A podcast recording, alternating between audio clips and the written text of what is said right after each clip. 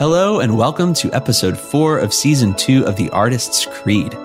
My name is Drew Miller. I am producer of the Rabbit Room Podcast Network and conversation partner to Steve Guthrie, our host.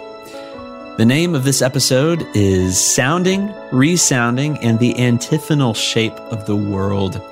This episode is so much fun. We talk about Gerard Manley Hopkins's poem As Kingfishers Catch Fire, uh, his famous stone in roundy well analogy. We talk about how our voices are found in context, not in isolation, what the word antiphonal means, um, and how the song Is He Worthy by Andrew Peterson actually plays into the definition of antiphony. And uh, even TikTok sea shanties come up, um, fan fiction, and what the word resonance means. So, anyway, all of that's just like a little uh, teaser for what is to come. And I hope that you enjoy this conversation, that's fruitful for you. Thanks for tuning in. Enjoy. Hello, and welcome to the Artist's Creed. I'm Steve Guthrie, and in this season of the Artist's Creed, we're thinking particularly about the Holy Spirit and working through the portion of the Nicene Creed that talks about the Holy Spirit thinking about the Holy Spirit as not only the breath of God, but the sound bearing breath of God. There are a series of posts that I did for the Rabbit Room website, the Rabbit Room blog, where I talked about um, different portions of the Nicene Creed that have to do with the Holy Spirit.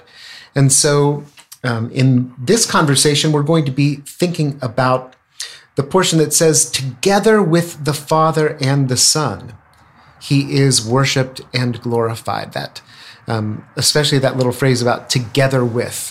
Hmm. So, welcome to the Artist's Creed. I'm glad to have you with us for this conversation.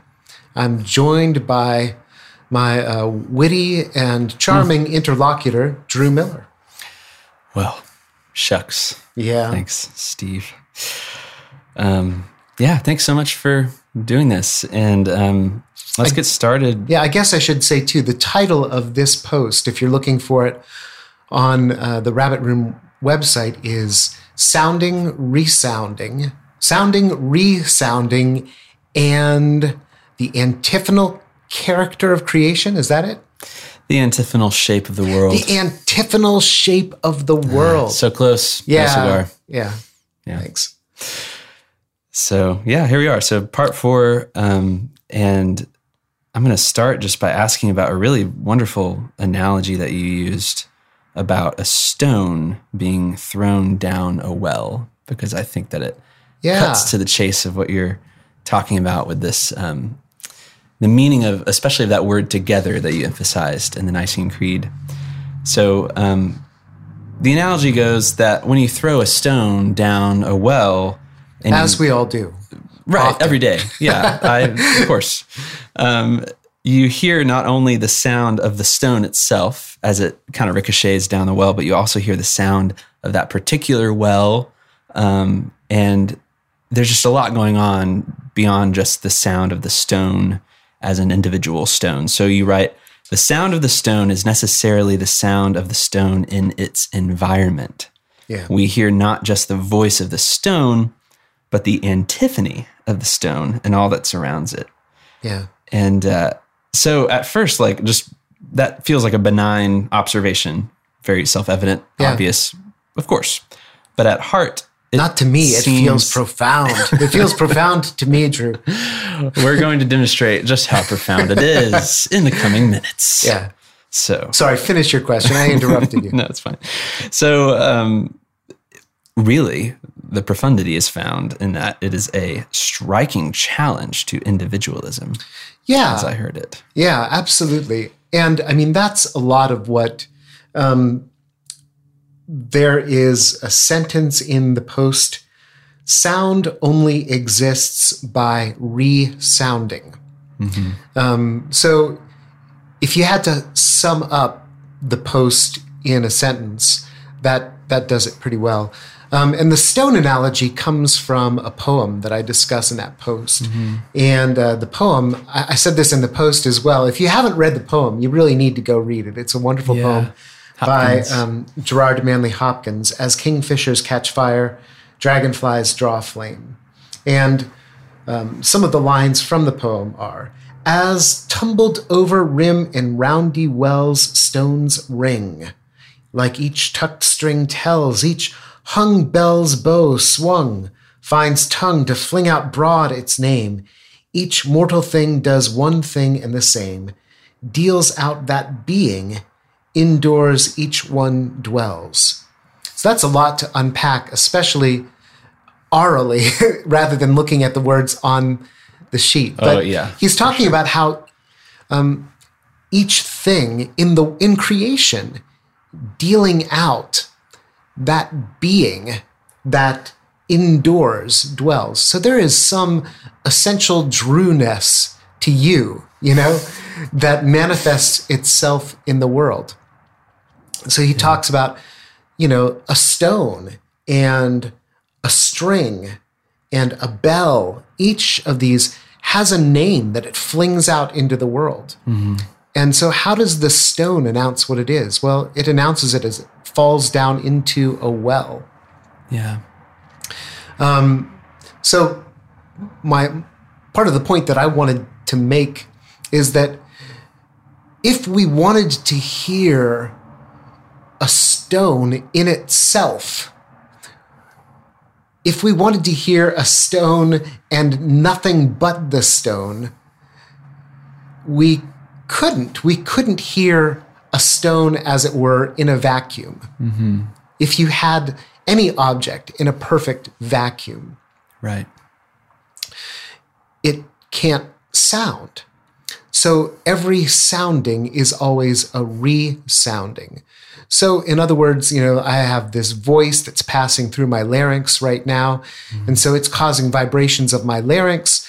And then also it is resonating in the cavity of my mouth. And then it's resonating with the air in the room. And what you're hearing and of course, then if we were to extend that through all the medium of the microphone mm-hmm. and mm-hmm. you know whatever program you're using to record us right now, and mm-hmm. that would multiply the complexity of the thing. But the point is, what you're hearing is not just my voice or my breath, but all of those things in concert. Right. Yeah. So sound always happens in context. Yeah, And I think that's right. kind of like what um, I took to be that threat to individualism.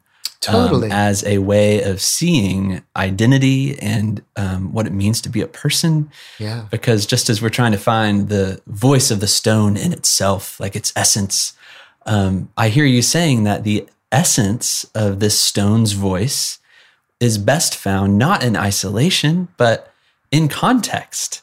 And yeah, absolutely. that and that context actually informs that essential voice of the stone Yeah. and that that's so contrary to um, so much of, of the the patterns of thinking around individualism and who I am. Yeah.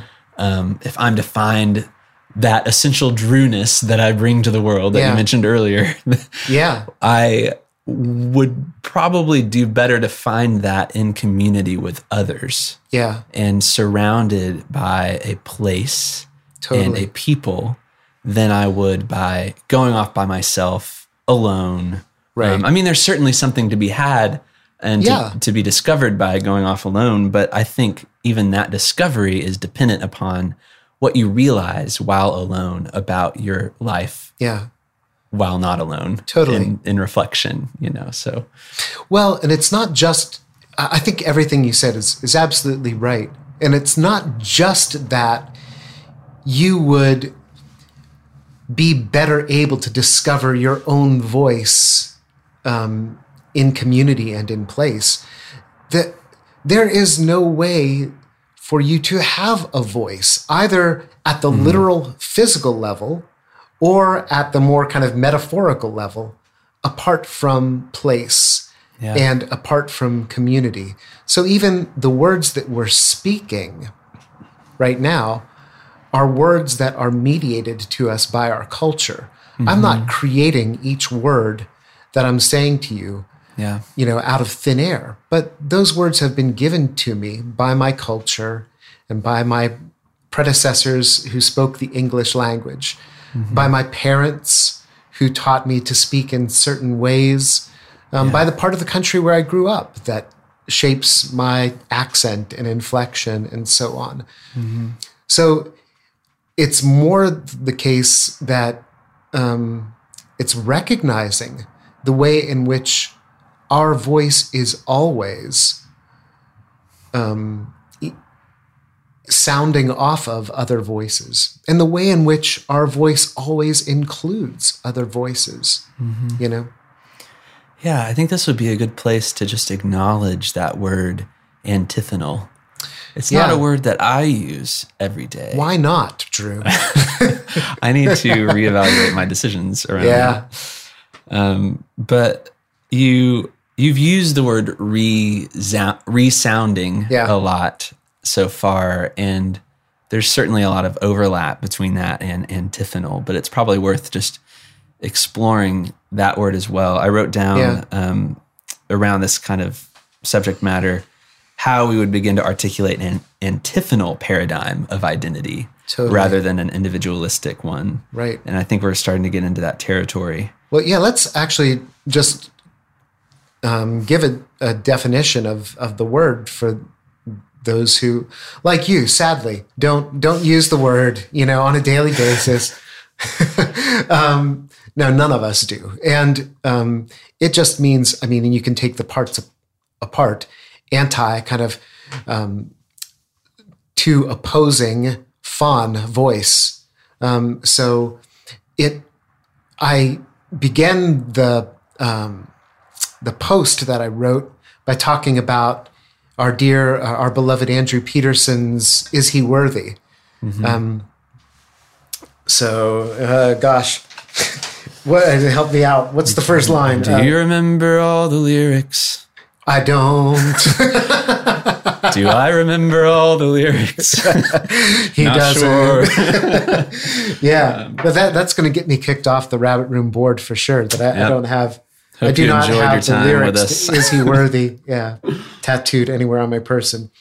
But that's a great example of an antiphonal song where the leader calls out something and the congregation responds. And the thing is, we we don't have a lot of antiphonal songs in kind of Christian hymnody right now. Right. But traditionally, that was a very uh, important uh, form of Christian song. Right. Was antiphonal singing. It might be the the leader and the congregation, or it might be dividing the congregation into two parts, but where you would sing to one another. And it extends back even into the Old Testament. So, one of the examples I give is um, Psalm 136, where they go through the history of Israel, and each time the chorus responds, His love endures forever. And the leader says, um, Who killed Og, king of Bashan, or whatever, right? And his love endures forever. His love endures forever. Who separated the Red Sea? His love endures forever. Who led them across as on dry ground? His love endures forever. So that's antiphonal song, is that back Yeah. and forth. And that's so interesting because I think, like you said, a lot of our worship today is not antiphonal at all and is maybe more informed by kind of a performance driven um, the person singing is on the stage and if you're attending worshiping you are not on the stage you are watching the person on Right, the right, right. stage and that doesn't lend itself very much to antiphonal um, an antiphonal style of of worship Yeah. um, kind of just shows the sort of climate that we're in It's true. Well, when you say the kind of climate that we're in, um, one of the things that antiphonal singing models is there's a time for me to use my voice and there's a time for me to be quiet. Those two alternate, you know? I mean, it's a, a conversational, dialogical form of song. It's a back and forthing kind Yeah. of thing, you know?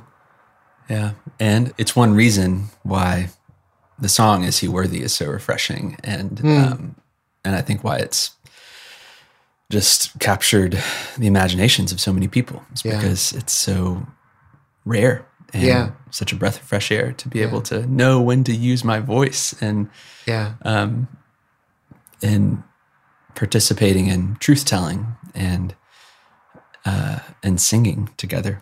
Absolutely. It's beautiful. Well, and so then just to extend that discussion of the word antiphonal, um, the title was meant to indicate that I think there is something antiphonal to God's way of um, engaging with the created world.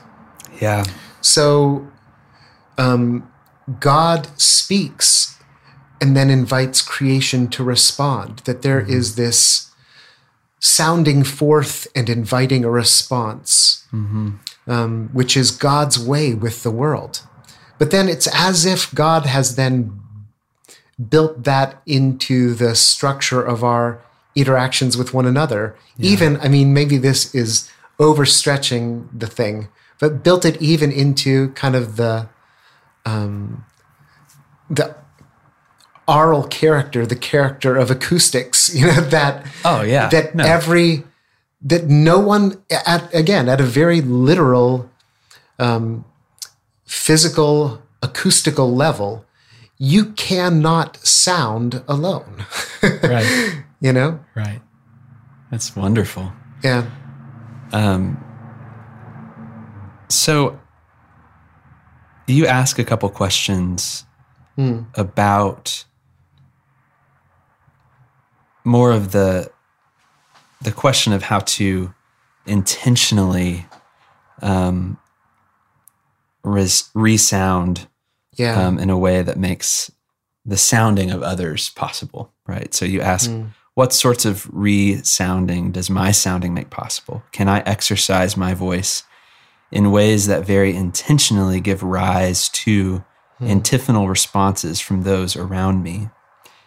And that led me down this path of just wondering, being curious about if there are any works of art or cultural artifacts that pop into your head, whether they're musical or not. They don't actually have to be, you know, sonic, acoustic things um, that embody those questions in their form that set out to do just that as a piece of art or as an artifact. So, a couple examples that I thought of just to kind of like yeah get the get the conversation flowing yeah is uh, improvisational jazz. yeah Feels pretty antiphonal by nature, pretty Yeah. spontaneous. yeah More recently, TikTok sh- uh, sea shanties.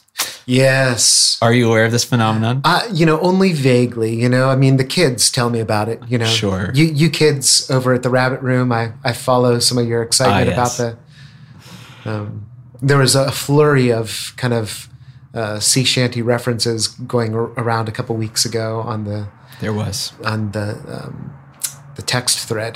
So Yeah. I mean, because they were just so cool. And, Yeah. I mean, I don't even have TikTok, but like I've seen some of those clips, and um, it's very antiphonal, you know, and um, and even the sea shanty itself, I think it's worth saying, is an antiphonal form, um, very call and response oriented. And then I even thought, like more broadly, this is less literal, but fan fiction and um, just meme culture in general, which feels kind of tied to Yeah. this um, sea shanty thing, um, is very antiphonal, and and these uh, these forms kind of got me thinking about how this antiphony is even possible, and ways in which we've made it possible in an isolated year Yeah. of life um, through the internet.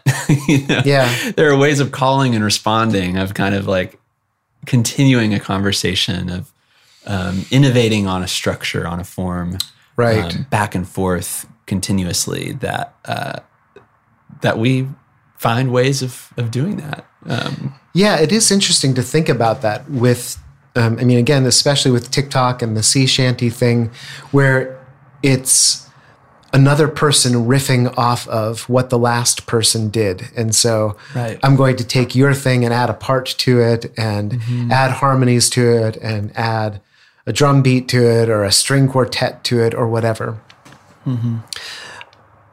I that does feel kind of like the same thing. It also doesn't, and I can't quite. Part of it is, I mean, and maybe it has to do just with intention, where um, it's not so much here as a back and forth, so much as here's how I can take that thing that you did and use it as a platform for me. You know what I mean? Right. Yeah. No, and Um, that's totally, it feels like that's inherent in the virtual space. Yeah, Right. yeah. It's a very, very different thing to be playing music with someone in a room together Yeah. and be creating this whole experience that's greater than the parts involved. Right. It's very different to do something like that than it is to um, kind of cut and paste Sure. a sample of Right. sorts Yeah. into your own song, which is kind of the postmodern Right. antiphony. Um, and it, yeah, it's it's wrong to equate the two. Well, but And I'm also, but I'm also curious, like what what transfers over and what doesn't. And No, I think it's a great analogy, and it's just like you know, um, there there is something good to that. You Yeah. know, there is. So I think you do see in that kind of meme culture something of that impulse that God has built into our world that we want to answer others and con- converse with others. But just like you know, so like everything else in the world, there is something good to it because Yeah. God made it. And like everything else in the world, there's something damaged to it, you know? yes, Um, the first, actually, you said what pops into my head. The first thing Yeah, that popped into my head was actually less good than your examples, but it's a very vivid image to me. Have you ever um, found the resonant spot in a room? You know what I mean? Like, Oh, where you're walking around and like you realize, whoa, if I stand right here, all of a sudden my voice is like, ah, ah, ah, ah, you know, like all of a sudden my the whole room vibrates. If I sing a G while I'm standing here, the whole room rings. If I sing Yeah. an E while I'm standing there, it doesn't. Or if I Right. move two feet forward, it doesn't. actually, the best so- example of that that I Yeah. know is a gazebo on Belmont's campus. Oh, have you done that? No. Have it's, yeah, it's one of the. I don't know if I mean I don't.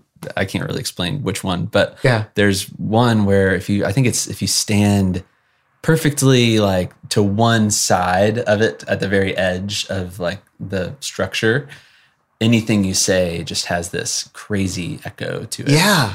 Um, And so to me, that's that's the first image that comes to mind in connection with this whole conversation is when I stand, stand in that spot, everything that I say is amplifying the space. And the space is amplifying everything that I say, that we continue to sound off each other. And um, it's almost, I mean, again, to, you know, go overboard with the language, you know, like that the space is giving glory to me and I'm giving glory to the space. No, yeah, you know, no, that we're that's, kind of, that's laying the groundwork perfectly You for part five of Yeah. this season of the Artist Creed. Actually, oh, good. yeah, yeah, totally.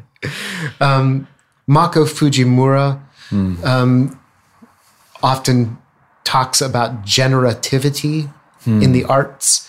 And I think that's this a similar sort of idea to what I'm talking about. So, what would it mean not just to create, but to nurture creativity?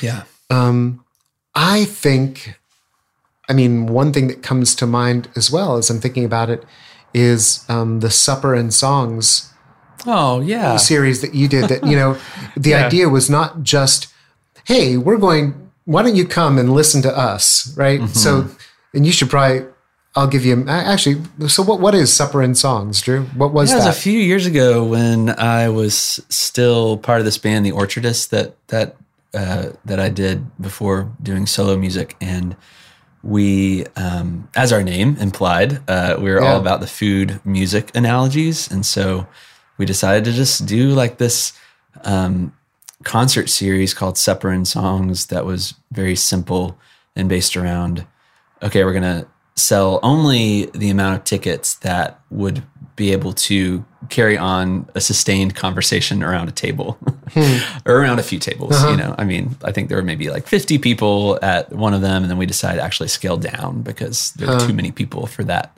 Yeah. generative, you know, quality to be able to happen. So we just ate dinner together, provided dinner for everyone, and then played some songs and let that be a more conversational format rather than just performative. Yeah. So, you know, people could just pipe in and ask questions and um, and it was very fun. Yeah, it was it was very relational. by nature. Exactly. I mean, I feel that that's really rich. So not so there's I mean and it didn't necessarily I mean maybe it did, but didn't necessarily change like the kind of chords you were structures you were writing or something. But Sure. thinking about can we do something other than we're going to play some songs, you come sit there and listen while we do that.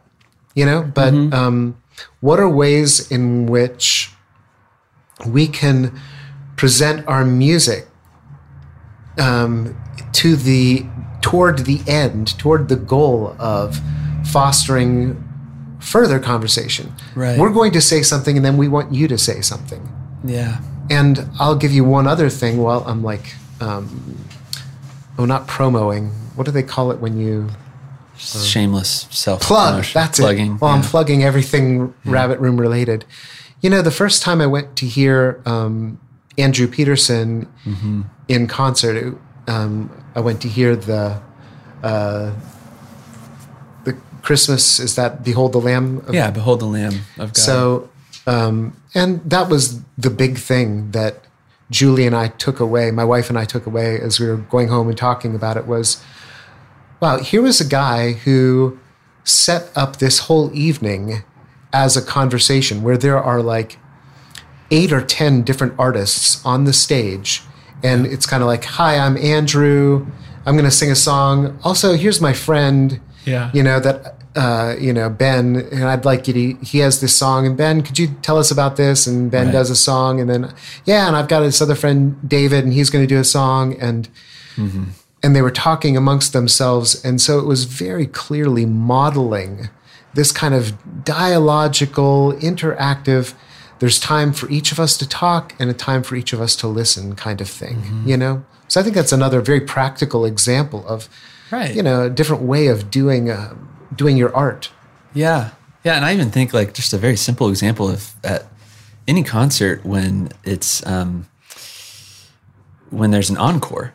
Uh, I think part of what makes an encore so special is that it is necessarily kind of a reaction to. I mean, it's it's very like everybody knows what to do when the artist goes off stage. You just clap until they come back, but you are getting them to come back on stage. Yeah, you know, yeah. that's a sort of conversational No, that- moment that's a great example and even like if a if an artist has a set list and then opens up to the audience by saying like you know i was going to play this song but actually like i'm feeling like i should play this one instead Yeah. that's such an exciting moment as an audience member because or i'm just going to venture to say that one reason it's exciting Yeah. is that you get the sense that your presence and whatever energy you are contributing to that yeah uh, space has actually influenced the decision of of your beloved artist uh, as to what song to play. Absolutely.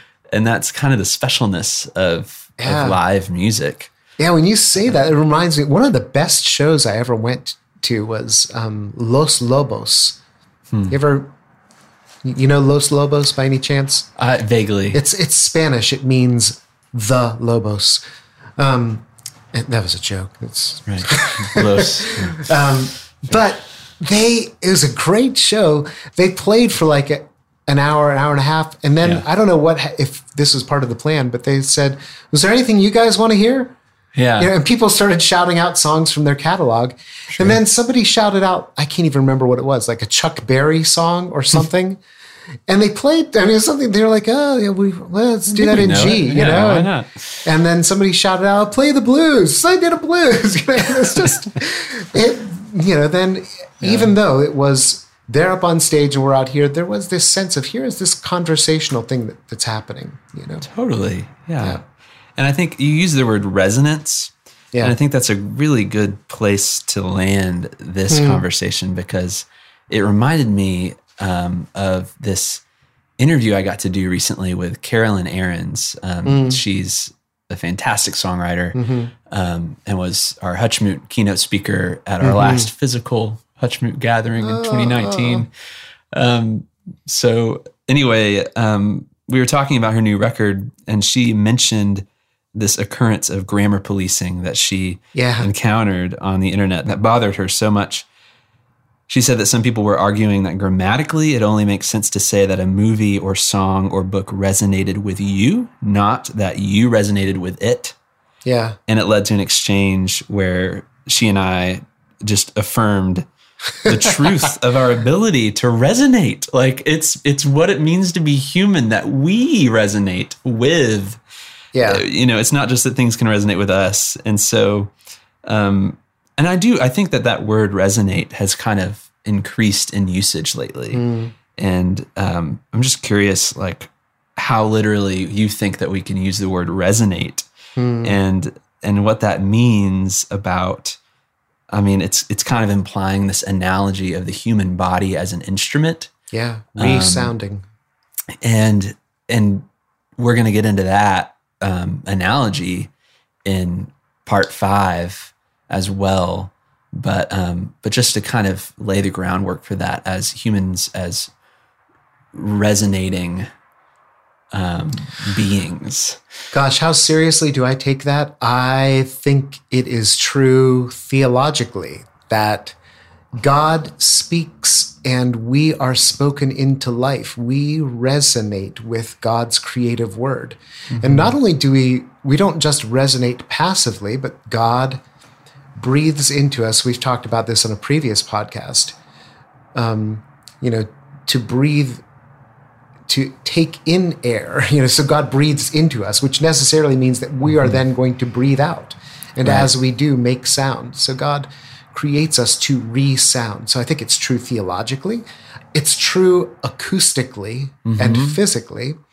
I think it's true culturally that, um, and I talk, one of the other sentences in this post that sums it up well is that um, other voices are not a threat to my sounding, yeah. but the condition of my sounding. yes So I am only able to have a voice because my mom and dad had a voice, you know? Yeah. I mean, that is to say, I learned how to speak from them. yeah Um, they named me.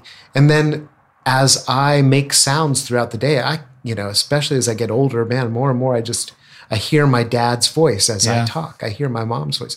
And that's not an obstacle to me being me. It's how I am me. yeah You know, so we we have our voice as we resonate. Yeah So yeah, I think it's fundamental to how God has made us to be in the world.